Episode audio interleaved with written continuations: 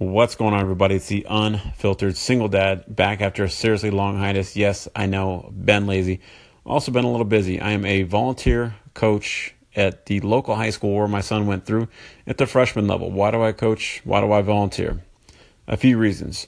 One, my son went through the program and it was an amazing experience for him. The head coach is a great guy, great basketball coach, but he also is, is a life coach for these boys. So I, he's just a great man. So I love giving back to somebody who gave so much to me and my family. Two, I love coaching kids, helping them learn the game, and teaching them different ways to excel in the game and just become better overall people. Here's my rant for you folks. Parents, be involved in your kids' activities. I don't care what it is. If it's band, orchestra, athletics, I don't care. Be involved. I promise they appreciate you being there and your support. They may not show it or even ever say it, but they do. It means the world to them. So support your kids. Have a great day. Happy New Year.